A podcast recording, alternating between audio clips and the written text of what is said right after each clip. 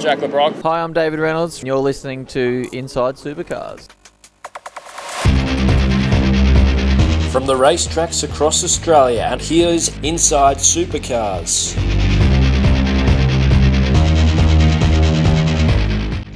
Perfect. Welcome to Inside Supercars. Tony Whitlock and Craig Ravel, and we're talking with Andre Heimgartner, who, of course, is still based up in Darwin, getting ready for his another weekend in Darwin. Um, you must be excited to be staying at the same track, uh, Andre, this weekend. Uh, yeah, it's not too bad. I think there's definitely worse places you could be. We're currently uh, it's sunny and uh, clear skies every day, and at least 30 degrees. So yeah, definitely fairly warm and. Um, it's always good fun here. They have cool things like the Mindil markets, lots of cool watering holes around the place, and obviously you have your, your croc adventures, and uh, also the track's pretty cool as well. So there's always always stuff to do. Now, um, I happen to know, having watched a press release and a video, that uh, Rick drove there with his family. Um, Todd, of course, travelled with the team, but we don't know what Andre got up to. I uh, I flew, so I was with the team um, up until we got to the Gold Coast, and then um, decided it was best to fly here just to, to save um, energy and stuff because it's quite obviously a long way um, and a lot of travelling and we, we do it on a coach, which isn't ideal. So um, yeah, I flew up uh, a bit earlier, and uh, but in, in, doing that, uh, unfortunately, we had to quarantine for a bit and stuff like that. So it's uh, not all fun and games. We had to stay in the room for a few days and weren't allowed out, which was a bit of an eye opener. But um, yeah, it, it was uh, it's been pretty pretty good and pretty cruisy so far. We've had to abide by a few different things just with the whole COVID thing, um, depending on where we are. But um, so far, it's just been great to be racing uh, your weekend was uh, a mixed result for you because you had uh, your best qualifying was on the Sunday, but your best result was on the Saturday when you didn't use the soft tyre. Yeah, we um, unfortunately on the Sunday we just didn't convert it for, for various reasons. Um, we weren't able to turn that into a good result. I think um, you know, and I, I, sort of stuffed up the second qualifying, which is never good. You never want to do that because we only get one lap in that qualifying session. So um, for stuff that really sort of hurt us. So um, this weekend, definitely want to be trying to nail all those qualifying laps, and we've been pretty good up to now with all the qualifying and stuff like that. Especially last round, we were on pole. So um, yeah, it's, it's, it's, overall the weekend uh, I'd say is a little bit disappointing, but um, you always want to be up there and uh, collecting silverware. But um, we're still learning a lot about the car and the engine and all stuff, so it's not all bad it's it is only early days in the development stage, but it must have been very pleasing to see at Sydney Motorsport Park um, that uh, pole position and to see that you've got that speed. You can get that speed. Yeah, exactly. It's a good thing to reassure yourself and the team and everyone that's putting in a lot of hours um, that you know we, we can do it. So um, in the future, it's just about putting it together. And I think you know realistically, we're well inside the top ten with our car now when we qualify. It's just um, you know, we got to minimise the mistakes and the, the little things outside of that that we can control. Now, you you uh, your engine problems um, have persisted slightly, but there's slightly different engine problems, and it's because you're having to do an engine rebuild on the road. Um, Todd's done a terrific job in telling the story, which I, I, when I see him in person, I will compliment it on because, you know, as you know, you know, getting a getting a complex story across is not an easy task, and there are many people who fail at it. But Todd's done a terrific job in telling a story of the engine rebuilds on the road. Now, the problem, in fact, is one of drivability, as I understand. Yeah, the engine as itself is a very solid unit. They've done a great job, and Todd's done a great job with um, tuning up since we've been away and had those little issues. Uh, but yeah, it's more of a drivability thing. The thing is, we can't put it. We don't have a dyno here to really sort out the maps and all that stuff for it. So we're sort of having to do that on the run, and um, unfortunately, that's sort of hurting us. But um, you know, I don't think that's necessarily the one thing that's holding us back from getting a result. Um, it's, it's obviously not helping, but um, it, uh, it doesn't mean you know we qualified on pole last round with with that in the engine, if you know what I mean, with those little things hanging around. So definitely not not an excuse why we uh, uh, you know didn't perform one of the things that must be very encouraging is given that you're, you know, in a brand new car at the start of the, well, not quite brand new, but a, a new body shape, a new engine package, um, it must be encouraging for you, you know, to be sitting in 11th place in the series points, um, you came out of uh, that particular event last weekend, 12th in the points or the, for that round. Um, so you're just on the edge of notching into the top 10. Now, as we know, it's a highly competitive series. To be that close, you, you must be encouraged by this. Yeah, it is very encouraging this early on, and as you said, we we're in the top ten, and we just got bumped out to eleventh or something now. So um, points wise, yeah, it's been going good. Um, we've been fairly consistent, but um, you'd always want to be a little bit further up. And I think definitely by the season ends, uh, we're going to be looking to be inside that top 10. But it's such an interesting year with all the calendar changes and stuff like that. Um, I'm not really sure what's going to happen, where we're going to end up, where we're going next. But um, yeah, just have to take it as it goes. What do you think will be um, the the way in which the car will improve? I'm not asking to tell me, you know, where in which it's it's not good, but the, do you see is it the drivability? Um, okay, obviously drivability is, is one thing that uh, the engine will, will improve. I, I, would think you must be able to get onto a dyno when you get back to say if you're going to Queensland Raceway, for instance. Um, yeah, when we we'll have a chance once we get back there. But um, so with the, with the car, it's just about learning the aero of the car. So um, you know what what happens when you take wing off, um, where the, the rake of the car needs to be, all sorts of stuff like that. Where is the window for the car that the car works best on a street track, on a you know on a circuit, open flowing circuit. So it's just about figuring all those things out. And the engine um, stuff, yeah, we will be able to do that once we get the QR or around that area. So we've got um, some plans for that. So hopefully we'll have it all primed up, and um, you know, come QR, we should have it all pre-sorted. you and Rick have worked together now. Was it this is your fourth year together? Third year. Third year. Third year, fourth year, right? Um, you you must obviously get on well with him. I mean, and your driving styles must complement each other. Do you are you able to sort of come in and think what what Rick's going to be saying about the car? Yeah, we seem to have pretty similar styles. Obviously, no one's no one's perfectly you know the same, but um, yeah, we generally like the same car. If, if one of us is fast, we normally bolt in the other guy's sit up and almost go as fast there. So yeah, definitely, it's been something that's been very good for both of us. It's, I've learned a lot off him after over the last few years. And um, as a teammate goes, yeah, I couldn't have asked for a, a better one. He's uh, pretty quiet, doesn't doesn't uh, annoy me too much or anything, give me too much grief, and we have some good battles on the track, so it's all good fun. One of the interesting things is you mentioned that you had a couple of days of isolation. Now, from memory, you live in and around the uh, Gold Coast area. So, what was it really like being locked down for that that few days?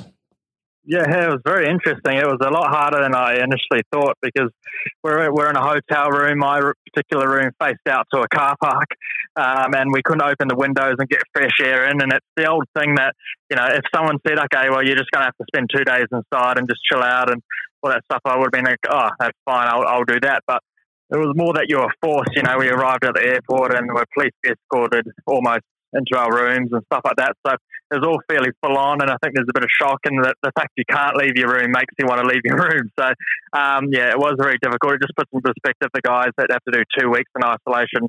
Um, it would be extremely tough, and I can see the challenges that they have there. What was it then that you saw when you got released? What was the first thing you did? Well, you're almost a bit lost, but um, we uh, caught up with some mates, went out by the pool and had a beer, and sort of just relaxed and um, yeah, went out for dinner and all that sort of stuff. So, um, but yeah, it was very very strange to be in that situation, and everyone just got like a phone call, a phone call, and um, then we're out. So it was all a bit of a shock and very sudden. Did you think at any stage when you're sitting on the plane or you're heading to the airport and then getting told to turn around and go back, was there any stage where you thought it might not be on? Yeah, there was always doubt and, and everything up until sort of now. We obviously in a hot spot in Sydney, and then it turned into one in the Gold Coast. So yeah, we're always chasing our tails, trying to make sure that we were actually able to race somewhere at some stage. Uh, but luckily now we're in Darwin. We're sort of at, at the peak, I guess, of the uh, normalness in Australia. You know, COVID hasn't affected up here too much, luckily. So um, anywhere, anywhere we go from here, they uh, they a bit more uh, welcoming for us to sort of come and um, you know race their tracks and all that sort of stuff. So you mentioned you have got the freedom to r- roam around the town now for the uh, run up to next week's event. Yeah, it's a bit like normal. It's like living your normal life, which is a bit weird. um, coming from Melbourne, which is obviously very restricted and all that sort of stuff. So yeah, here we can basically go have dinner and uh, you know go socialise like we would normally do, which is a you know a bit of fresh air.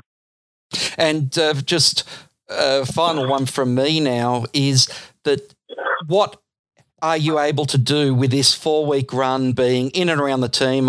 I imagine you're seeing each other more than ever and you're able to talk racing more than ever.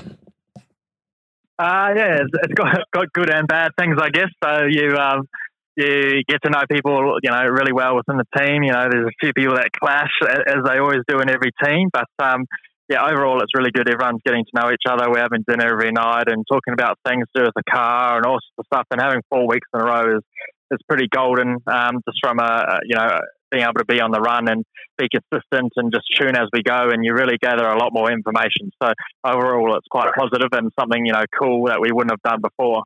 You've done a lot of racing. Did you ever do four weeks in a row in karts or any of the other divisions you raced?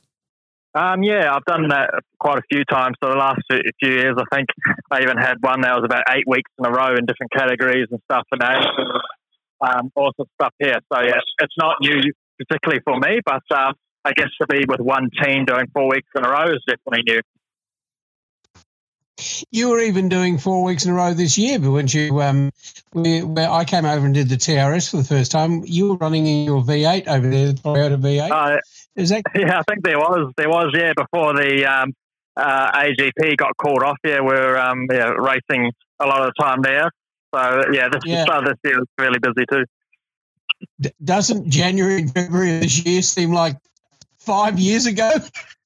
yeah, yeah, it's been. Uh, it's been crazy that we've done so little and it's already um, you know this late in the year. It's uh, yeah, I always you, think of it. I'm like, Jesus, we've only done like five rounds, and it's you know yes. August or October, you know. Yeah. Now, um, you wouldn't have been back to New Zealand, of course, since uh, uh, you finished the uh, Toyota Series there, or not the uh, the New Zealand V8s. Um, and you've been based in Melbourne until you had to go to Sydney uh, for the Sydney Motorsport Park round. Is that correct? Yeah, I uh, would like to go see my family at some stage, but obviously New Zealand's having their own sort of dramas at the moment, and um, yeah, it would be nice, nice to see your family get a home cooked meal and all that sort of stuff. But um, I think at the moment we just got to be grateful that we all have jobs and um, you know that things are ticking along and just do our part, to sort of you know make sure it all ends out all right. I know that you, you, now know that you opted out to do the, the road trip, but are you seeing that, that there is a, a, a greater bond between uh, your guys in the bus um, as they've driven up here and been together for such a long time? Um, yeah, greater bond or greater annoyance between them. I don't know which one it is, but they, uh, yeah, definitely getting in people's uh, personal space and um, you know a lot of a lot of chatting going on about different topics, a few sort of debates about different things, and all sorts of good banter.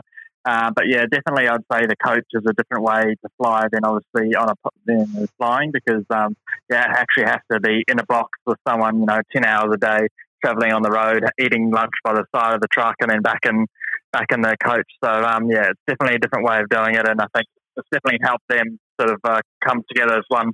And engine wise, who's travelling with you? Tony Freeman? No, no. So Todd's the engine guy, so he's done everything to do with oh, that while we've been away. Yeah. Okay.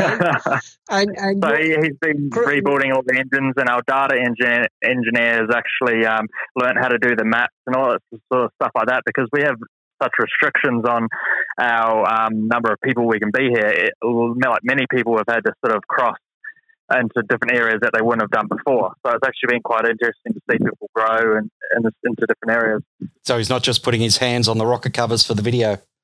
no, he's actually doing the work. So yeah, he's doing a lot, a lot in that area. And Dylan Talabani is your engineer still. Yep, yep, sure is. So this is our fifth year, I think, or fourth year working together. So it's been going well oh, so far. So that's fantastic. Yeah, look, you know, he's uh, got an amazing story in his life as well, of course. Um, it makes anybody else in Australia sort of like go, oh, right, okay, that wasn't easy, was it, you know? Yeah, I didn't even know a lot of the stuff that um, that got said in that article about him and his life. So, yeah, it's fairly interesting sort of seeing it from a different perspective and, um, you know, makes it respect respect him and what he's been through, I guess, to sort of get where he is now. As you well know, I mean, uh, living in Australia, we're, we're fortunate. We know what's going on in the rest of the world. Unlike, say, if you're living in America, where they're obviously, you know, very insular and they don't. Um, and that's one of the things that that um, makes it stand out for somebody who is able to come here uh, and get the job of his his dreams work in the in the industry he wants to work. It, it's it's a wonderful thing that that you know, and of course, to see motor racing working in the way in which it is. I understand that Brad Jones has joined the bus brigade. Um, it's a pity more teams didn't sort of think that we should do that. But it's uh, this amazing thing. Four weeks of racing in a row in Australia in a country this size is quite extraordinary, isn't it? Yeah, well, the amount of driving around alone. I mean, Jesus, there's uh, a lot of travel, and then you've got to prepare the cars on top of that. So they're only going to have about two days to prepare the cars um, between this next Darwin and Townsville. So for sure, there's challenges that, that get put there. And um, yeah, Australia is not a small place like like New Zealand. If you did a four weeks in a row in New Zealand like they do in the TRS, it's uh, you know pretty cruisy compared to this because there's only a few hours to sort of drive between locations. But yeah, definitely, um, it, it will be interesting to see which teams adapt faster. And does that put something in your mind about how you have to conduct yourself this weekend, knowing that they either have to prep the car before they put it in the trailer to get to Townsville, or they need to load up real quick and then do whatever they have to do at the other end.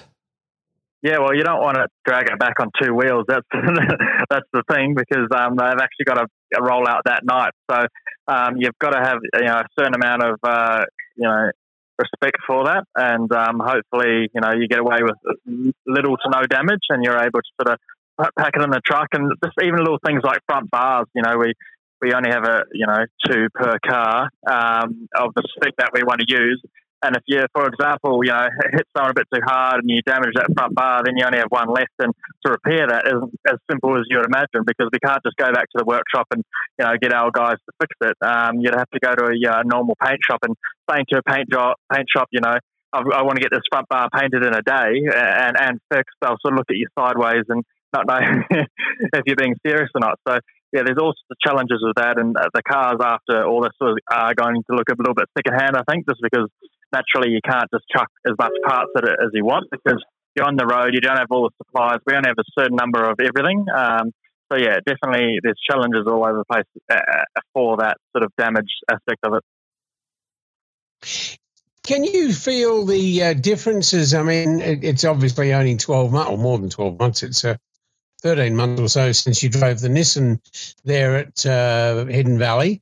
Can you feel the differences to the Mustang? I mean, obviously, you talked about the aero and getting that to work. So, obviously, that's an area you feel it. Um, the drivability of the Mustang is obviously hindered at the moment, but the way in which it acts under brakes and, and through those series of five, six, seven, things like that, can you feel that difference? Yeah, well, the the major only major difference really is the aero. The engine is slightly different, but the um, the aero is the main thing. So it's a lot more stable under brakes compared to what we had in the Nissan, and has a very different trait. So it's um, generally got a lot of understeer compared to what we had. So you're always trying to sort of tune that out.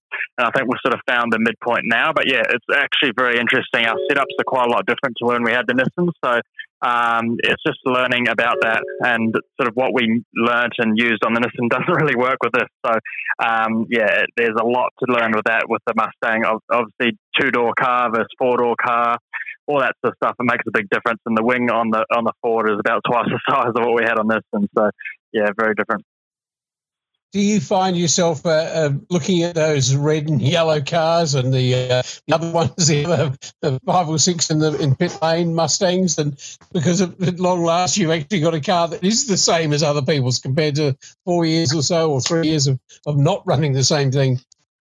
Yeah, well, it's good to know that you've got you know the the right body to start with, and um, you can sort of go from there. And um, obviously, when when we got pole, it was good to sort of know that you know we have the package here and we have the same car as those guys, and there's no reason you can't get those results now. So it's um it's nice to finally have that that, same stuff, and I guess that excuse is gone now uh, of, of having the Nissan and not having the same stuff as other guys. All right. Well, thank you so much, Andre, for joining us today on Inside Supercars. We certainly wish you well for this coming weekend because uh, you're in one of the teams that has uh, created a great story about themselves. Um, it's it's a good story and it's being well told by Todd and Rick, and and I'm sure that um, Castrol and Ned are certainly feeling they're worthwhile being involved with your team. Best of luck with next weekend, and we look forward to. Uh, catching up with you, uh, well, certainly before Bathurst. No worries. I, uh, thanks for having me on the show. Our pleasure. And that's it from Inside Supercars with Andre Heimgartner at Hidden Valley for his getting ready for his second weekend in a row. Thank you to Craig Bell and Tony Whitlock. That's it for Inside Supercars. Inside Supercars is produced by Thunder Media. Tune in next time for more or lock in the podcast on your iTunes or mobile device. Search Inside Supercars. The views expressed on Inside Supercars, including the panelists and guests, do not reflect the views of the network, Thunder Media, or Sport Radio. Any publication or rebroadcast of the show without the expressed written permission of Thunder Media is strictly prohibited.